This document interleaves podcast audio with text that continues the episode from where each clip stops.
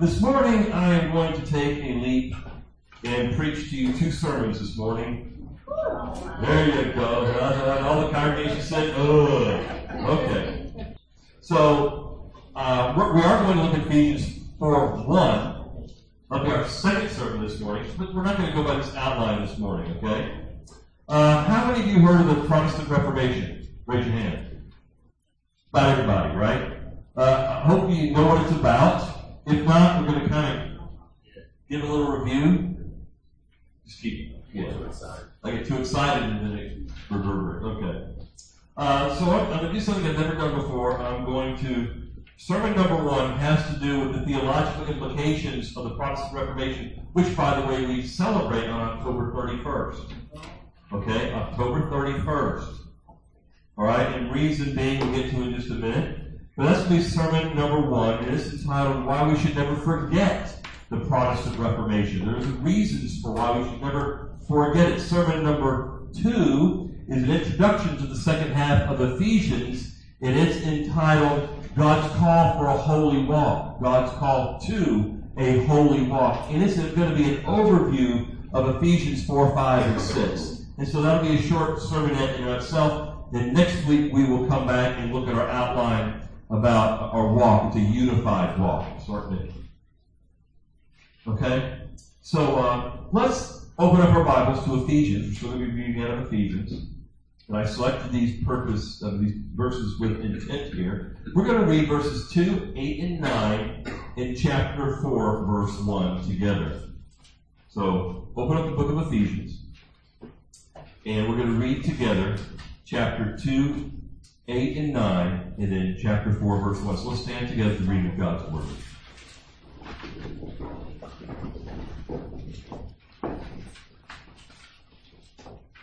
Chapter 2, verse 8 and 9. For by grace you have been saved through faith, and that not of yourselves. It is the gift of God, not a result of works, so that no one may boast chapter 4, verse 1. Therefore, I, the prisoner of the Lord, implore you, encourage you to walk in a manner worthy of the calling with which you have been called. Let's pray together. Father, it is the purpose, the intent of this preacher to bring together grace and works in its proper place. Because when we do not do that, we preach and present a false gospel. So, Father, give me the grace to be articulate and to present your grace in your mercy, the light of your word. Have mercy on me. And uh, Lord God, give me clarity of thought and mind also in explaining the Protestant Reformation, and also, which is 289 and 9, and also Ephesians 4 1. Because not only do you save us by grace, but you want us to walk in that grace. And there's nothing short of a worthy walk. It's in Jesus' name we pray. Amen. Amen. Amen. All right. At the core of the Protestant Reformation are two truths. There's more than that, but it can kind of summarize into two truths. Okay? Here they are. Scripture alone would be truth number one. Okay? The Protestant Reformation reestablished the Word of God as the authority of the church. That's why we like and love what God did through these, these Protestant men like Luther, Calvin, Zwingli. It was through them, ordinary men, by the way. They all had their issues. They were sinners, okay? Saved by grace. But God used them to reestablish the Word of God as the authority of the church and number two, that led to a rediscovery of the gospel itself, specifically justification by grace alone, through faith alone, in Christ alone. Okay? I want to show you in just a few minutes why that's important, even and in particular today as it was back then. I'd like to look at the first one, the reestablishment of Scripture being sole authority of the church. Simply put, that's what drove the Reformation. That's what drove the Reformation. The Bible was shared authority.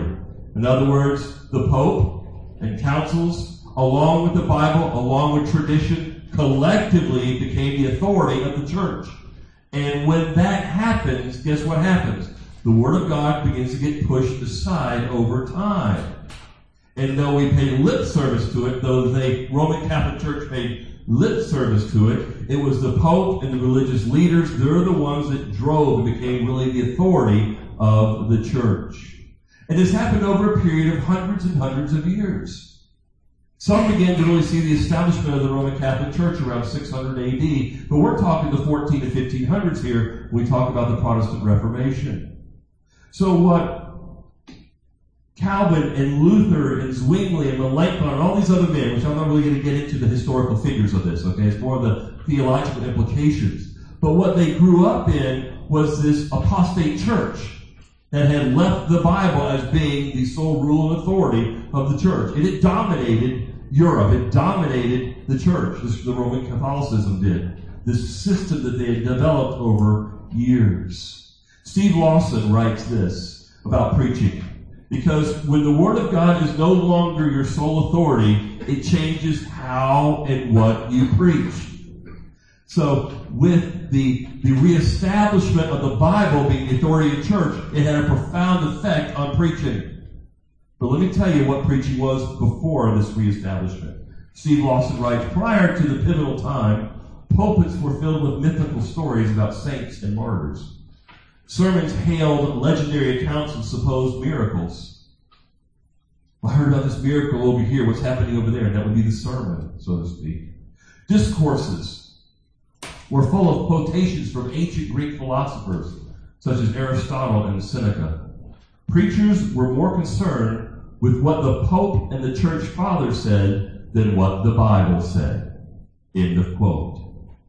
And so, when, when you hear these men, these Protestants who rose up and began to say, wait a minute, wait a minute, what we're seeing you do, church, it's wrong. It's not, it doesn't come from the Bible. We, we got to reestablish the Bible as our authority. And that, and what these reformers wanted to do up front was reform the Roman Catholic Church, but the Roman Catholic Church authorities would have nothing to do with it whatsoever except maybe kill you over this issue or put you in prison as a result because their authority was being threatened. So let me ask the question before I go further. Why this day? Why October 31st, which is just Tuesday? Okay? Tuesday. Well, you had this monk, Brother Martin. We'll call him Martin Luther. Okay? He was a brother. He had issues, however. He was a monk and he was a scholar. But during this time, he was discovering in the Bible. He, he, he was going back to the Bible and going, know, leadership, the Pope and the cardinals and religious leaders, and the they're saying this, but I'm reading Habakkuk 2.7. I'm reading Romans 1.17. I'm reading Galatians 3.4, and it says, the just shall live by faith.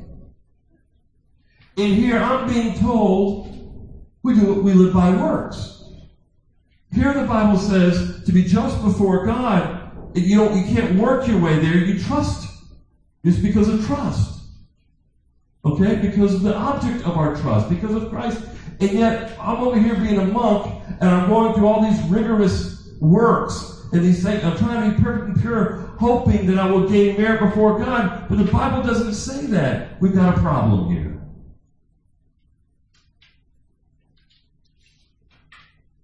It was during this struggle in Luther's life that in Germany there was these, what do you want to call them? This, this practice called the giving of indulgences. Indulgences for sale. Let me explain what that was. The Roman Catholic Church had developed purgatory. Now what's purgatory?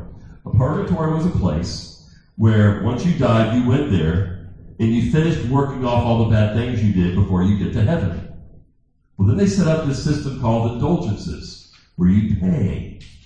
Well, the more you paid, the less time you had to spend in purgatory, or even to the extent where if you paid a lot, you would even, uh, your loved ones would spend less time in purgatory.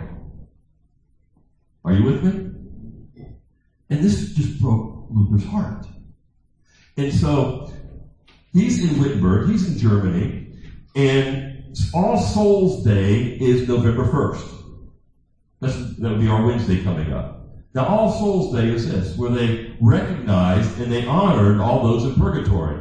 Who had not yet got to heaven.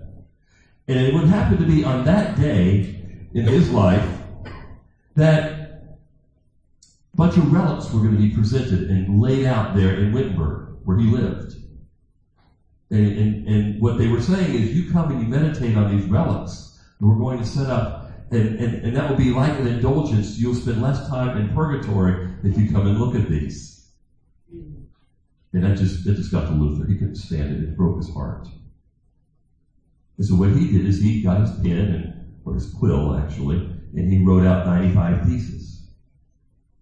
Okay? Against the indulgences, against these practices. And he nailed it on the door of the Church of Wittenberg. And the reason why he did it is because he wanted to engage debate.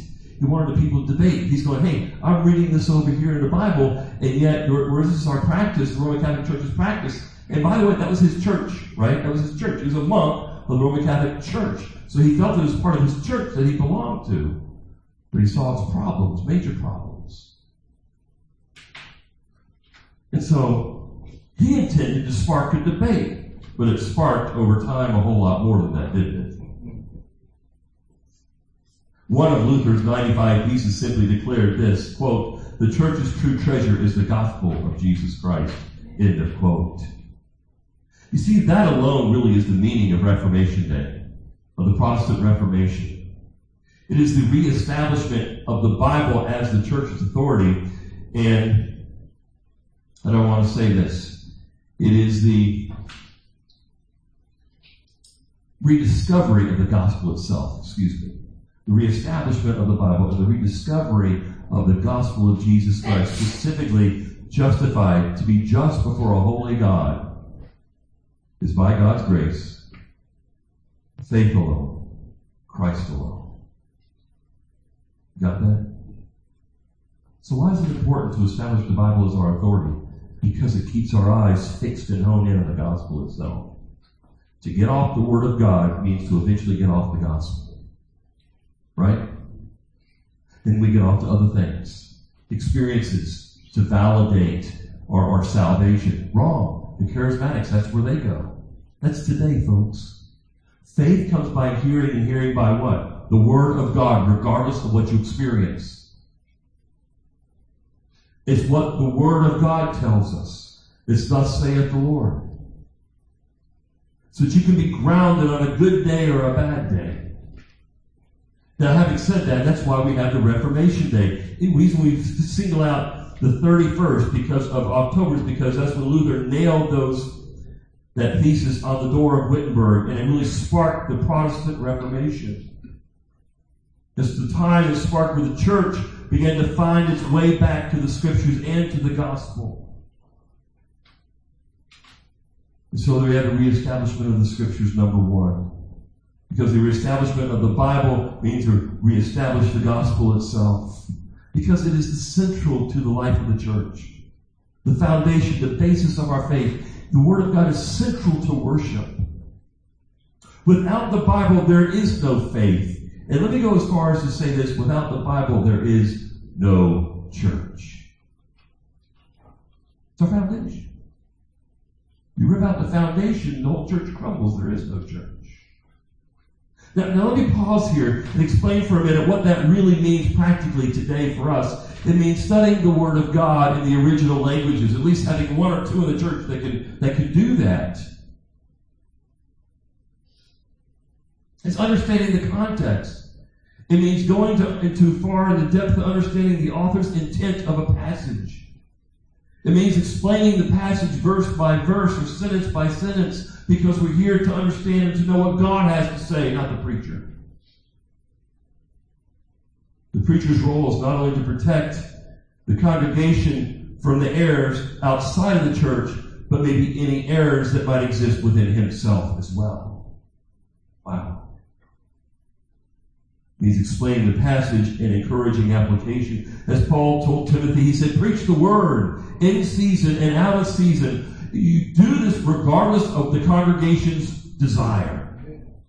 Whether they want it, like it, or not. You be faithful to me, God says. Whether it shrinks your congregation or whether it grows your congregation. God says, that's my business. You preach my word. No, he said that to Timothy, but Second Timothy also says, I want you to accurately understand it, accurately divide it. Be diligent with it. Put much labor and pain into the understanding of my word, because it's my word. We often just use the word Bible. But beloved, as I'm often reminded, is a holy Bible. It's a holy word. It has no equal. Zero. No equal. It stands alone. So they reestablished the scripture which led to a rediscovery of the gospel itself, specifically, again, justification by grace alone, faith alone, in Christ alone. In order to explain this, I want to do two things. I want to give you a brief illustration, explanation of the Roman Catholic system. And understand the context in which this happened. And then I want to give you three words that will give you great clarity about the gospel. Okay? First of all, the Roman Catholic system. Number one, okay, let me just do this. It's be really simple. Okay? Here's where the Roman Catholic Church, and we go, oh, someone's good. This must be glare up here. I'm sorry, Susie. Sin. Okay? Merit. This is the Roman Catholic system that they developed over years. This is the traditions that they came up with. So here's the problem. When the Roman Catholic Church talks about sin, they talk about the quantity of sins. All the individual sins. And if you count all the sins in your life, God bless you because then you count to infinity. We can't count them all, right? But when they talked about it, they talked about sins as in the quantity, all right? They saw the problem to be sins, as in a number of them. So the solution became, wait a minute, we need to develop a system of merits to counteract the sins. It's a little S. So they came up with like seven sacraments, marriage being one, okay, uh, the Eucharist, which would be or somewhat like the Lord's Supper, and, and there's seven of them. We, we don't need to know that. I'm not here for that. But they would merit favor. You did these things. You checked them off. Some you did monthly or weekly confession. Okay, you had others, and then they would be merits given to your account to this part of the ledger. And here's how the Roman Catholic system worked. The more you build this up, would counteract your individual sins. So you wanted this to go up and this to go down, and after a while you'd be earning favor before God. Beloved, we are no different. How often do we rely on our own traditions to earn favor before God? Well, if I do this, this, and this, that equals God shining his smile upon me. We treat God that way.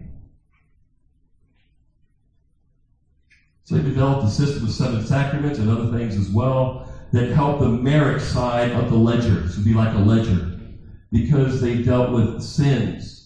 But folks, when Christ died on the cross, it wasn't just for sins, it was for our sin nature. See, the reason why the Protestants came along and said, wait a minute, it's not about sins as in quantity, it's about a sin nature. The reason why we have all these sins is because it's our nature to do so. And God deals with the root, not the fruit. He deals with the, the root of the problem, my sin nature. And he doesn't just deal with the fruit of the problem, the sins that I do, whether it be my wrong motives, wrong actions, bad words that come in my mouth, you know, etc., etc., etc. God deals with what? The heart. That's why when you get to the New Testament, it's about being a new creature with a new nature which is where Paul is going in the book of Ephesians, chapter 4. Right? That's why I read chapter 2, 8, 9. Look what he says in verse 5. Even when we were dead in our transgressions, made us alive together with Christ. We're new. We're made alive. We're new creatures. And then he says in 8 9, For by grace you have been saved. It's by God's grace you're a new creature through faith. And that not of yourselves is the gift of God, not a result of works, so that no one may boast. In this system, in this Roman Catholic system of traditions, there is room to boast. And by the way, they know that not everyone's going to have 100% here and zero here, so they created purgatory, a place where you can work off the rest of your demerits. Let's put it like that. Okay? They work the rest of your demerits off in purgatory. So when God looks at the ledger, he goes, "Yeah, you did a lot of good here. You married a lot of my favor, but you, but it wasn't enough to cover all your demerits. So I'm going to send you in purgatory for a while, so you can work off the rest of the demerits that your merits did not cover." so to speak. And that is the Roman Catholic system. That's a human system. I don't want to just pick on Roman Catholicism, but that's typically how religion in and of itself works. It's this man's way to God. And so with the reestablishment of the scriptures, there's a reestablishment and a revitalization of the gospel itself. Luther saw right through all this. And it was not easy for him. It wasn't easy for the others. He was brought up in the system, and he was in a monk as the system.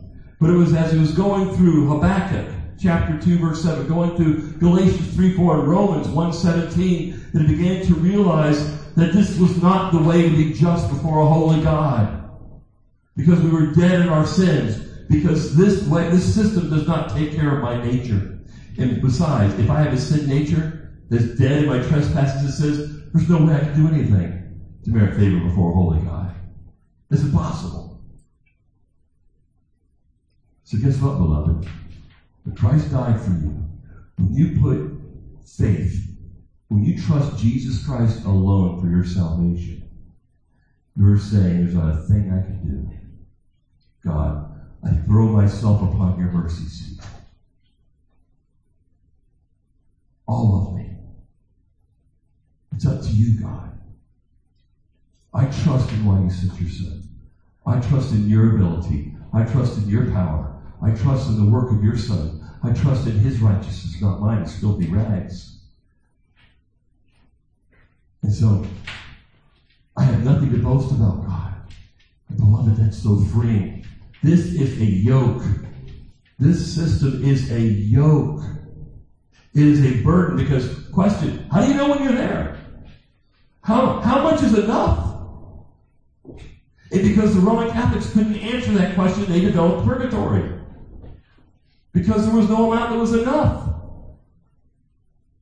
And so they kept developing this system, and it grew and it grew and it grew into this monstrosity, this burden. Do you want to live this way? Do we want to live this way? You want to live getting up every day saying, okay, what else can I do to merit favor? And then knowing that no matter how good you become, you still got to go to purgatory? Unless you're really arrogant and prideful and say, hey, I'm so good, I'm not going to of this. Well, you already know better than that, don't you?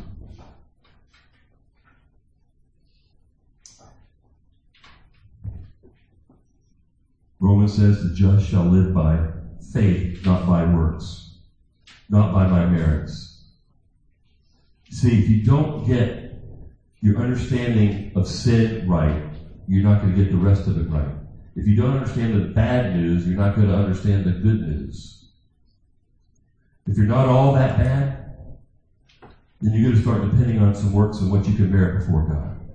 But if you realize that the very core I am, I'm a sin nature, so even in my best moment is still sinful before God. The best prayer I ever prayed is still tainted with sin. The best sermon I ever preached is still tainted with sin. I don't rely on my preaching. I don't rely on my prayers. I don't rely on evangelism to get to heaven. Those works don't get me there. They're simply thank yous to God for what He's already done for me. Three terms. Three terms I want you to understand. I think will really go a long way in understanding the gospel with great clarity. Number one, sin. Okay? Number two, alien. And number three, imputation. Okay. You're in seminary, right? No, you're Bible college. You know, you know so one, this is one on one. I want you to get a grasp on three words. And don't be threatened by them. The first one's really, all three of them are really quite simple. Let me explain them. The term sin means simply to fall short of God's glory. You know, Here's the mark. Here's the bullseye. You know how it works in darts. And here's right here's the bullseye.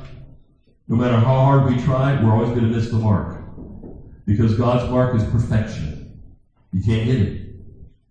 Okay? So sin means I'm always going to miss the mark. I can never hit the bullseye, which God requires to be in his presence. Okay? So he sent his son. His son did what? Hit the bullseye, didn't he? So I got to trust that Jesus is hitting the bullseye, so to speak. Okay? So that's what, that's what sin means. It means to fall short of God's glory. You're familiar with the term alien. It's the movie that came out in 1979, right? I checked that. 1979 it came out. A long time ago, hadn't it? It, it simply means foreign. I need something outside of me, someone outside of me to make the change. So the term alien is what the reformers use. Finally, imputation, that means credit or deposit. Okay? We do that all the time. Right? To I wish somebody would impute a million dollars to my bank account tomorrow morning. So do you. Okay? You get the picture? That's all that means. A little bit more clearly, let's first turn look at sin. The problem with sins, the problem is not with sins as a quantity, but sin as in my nature. Quality. Because I don't have a pure quality, all that I do is corrupted. Make sense? The true problem is not how many times I sin, but why I sin. I sin because it's natural for me to sin, because it's my very nature. Just because it's my nature, I can't add anything to this. In other words, because of my nature, this is how my merits look.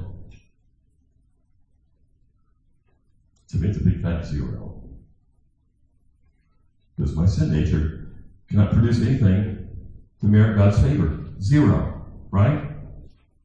Because my nature is the problem. I can produce nothing on the merit side. So God looks at me, it's all this. My sin nature and all that it produces. And that's why we're deserving of the wrath of God. Right? Picture of the cross. That brings us to the second word, alien. I need an alien righteousness. I need, uh, since I can't do this, I need someone to come here and, and, and, and begin to give me this righteousness as eternal and infinite that satisfies God forever and ever and ever. I need a righteousness outside of myself. I cannot produce this. In order for God to show me favor, He needs to see me as perfect like Himself. Are you with me? Are you with me? This is gospel. And so He sent His Son to do just that. But not only that, He took care of. So God looks at me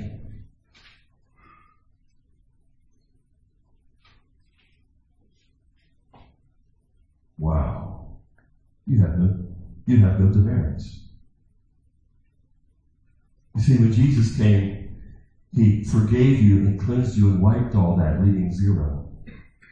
So imputation is this. On the cross, you have this great exchange. This is the cross. Okay, the cross of Christ. So Jesus took your sin and your sin nature and he put it to his account. And he took all his perfect righteousness, his perfect obedience, and he put it to your account. So when God looks at you, you have no demerits. You have the perfect righteousness of Christ. And beloved, that is the gift of God. That's what it means to be justified. Because you're trusting in what God did through and in His Son on the cross. This was revitalized and reestablished during the Protestant Reformation because it, by and large, had been utterly lost. And so, folks, the preaching of the word is utterly important to the gospel. Because without the preaching of the word, we will lose the gospel. Without the preaching of the word, the church is lost. Amen? That is the meaning of the Protestant Reformation, really in a nutshell. This is the gospel of God's grace. The Reformation rediscovered the Bible reestablish the Word of God, and revitalize the gospel once again. This leads us to Ephesians 4 1. Amen? Are you asleep? Come on. All right, Ephesians chapter 4 1. Now you know what Tuesday's all about.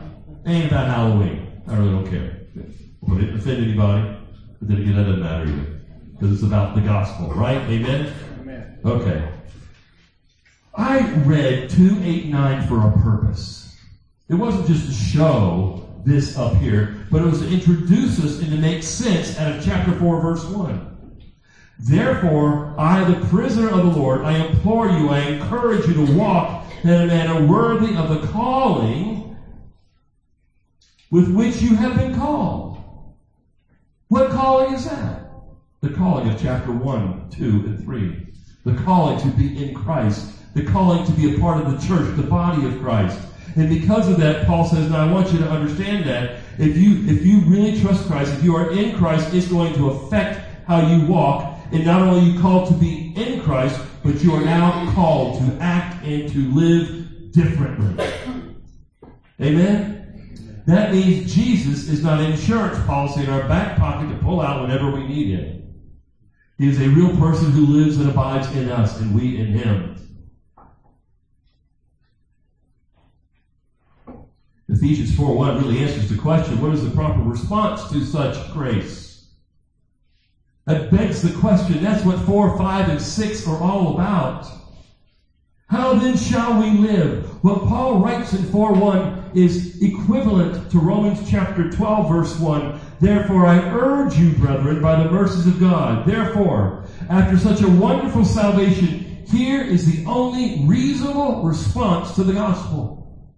To present your bodies a living and holy sacrifice acceptable to God, which is your spiritual service of worship. When you understand the gospel, it leaves you with one desire, and that is to worship God to fall on your knees and to praise Him and to worship Him and to be in awe of Him and forever to be thankful to Him and to show that thanksgiving by beginning to be different, by beginning to walk a different kind of life.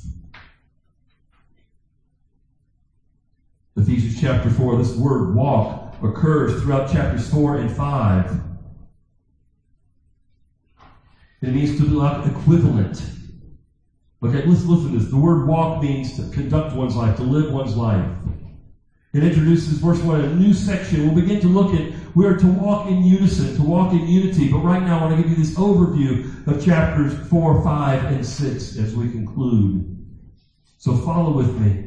In verse 1, we read it to walk in a manner worthy of the calling. Go to verse 17. This, so this I say affirm together with the Lord that you walk no longer the Gentiles walk. It means this. In verse 1 through 16, it means that we walk in unison. But in verse 17 through 32, it says we walk differently. So you're now one with the church. You were never that way before. Verses 1 through 16. And 17 through 32, Paul says, you want to walk worthy of the gospel, you will begin to walk different than the world around you. Chapter 5, verses 1 and 2.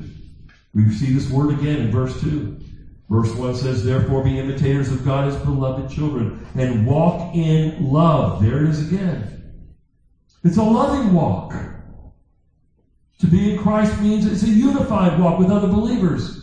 To be in Christ means you're gonna you're gonna live differently than those around you, than the world around you. But it also means you're gonna have a loving walk. And walk in love just as Christ, what does that look like? Just as Christ also loved you, who gave himself up for us. When's the last time we gave ourselves up for somebody? For a wife, a husband, a child. When's the last time I gave up my pride, swallowed it? When's the last time I swallowed my own opinion in a gray area and embrace somebody else's because in light of eternity it really didn't matter. And I want to encourage them. It's not about me. I want it to be about you. It's a great idea, Tim. Let's go with it, brother. Love you. I'll be with you 100%. The last time we've done that? Whatever kind of relationship. Well, we go on. We see verses 3 through 14 of chapter 5. Look at verse 8. Walk as children of light what does that mean? In that context, you're going to live a moral life. So, so we back up to chapter 4, verse 1, and Paul exhorts us and encourages us and urges us to walk in a manner worthy of the gospel, worthy of our calling, worthy of our adoption, worthy of being a child of God, worthy of God's grace. And he says, here's what it's going to look like. You're going to walk a unified walk. You're going to walk a different walk. You're going to have a loving walk, and you're going to have a moral walk. Verses 3 through 10. Then you get to verse 15. Therefore, be careful how you walk, not as unwise men, but as wise. It will be a wise walk as well. But you know what Paul does after that? Listen, hold on your seats. He brings real life into it because he's going to discuss. He will he will emphasize those three major relationships on earth that you will have. Number one is marriage verse 22 through 33. Then with your children, verses 1 through 4 of chapter 6. And then with people on the job, verses 5 through 9.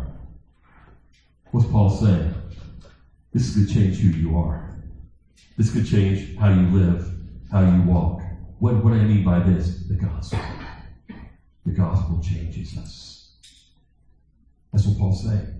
And so Paul's saying, listen, church, I am urging you.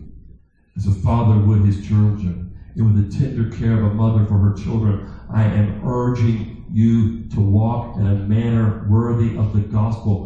God has called you and adopted you to be his son, his daughter. Now he's calling you to walk like it. He's saying this, be who you are in Christ. So once you're saved, we have to refocus on what does that mean? And what does that look like in real life? How does that play itself out in my marriage? How does that play itself out in how I bring up my children? How does that play itself out at work with my coworkers and my bosses? What does that look like, God? That's exactly where Paul is going with this. But it doesn't stop just there. Good chapter 6, verse 10.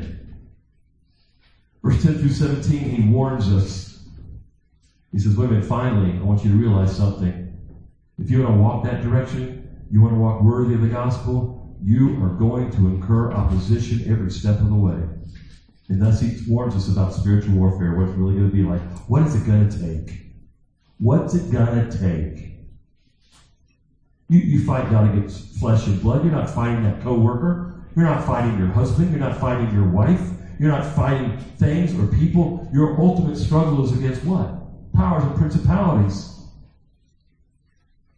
You're in a spiritual warfare. Therefore, you will, as you're wanting to walk differently now, you're going to face struggle. You're going, to, you're going to face barriers every step of the way. Some will be more difficult than others. But here's the point worthy is the Lamb.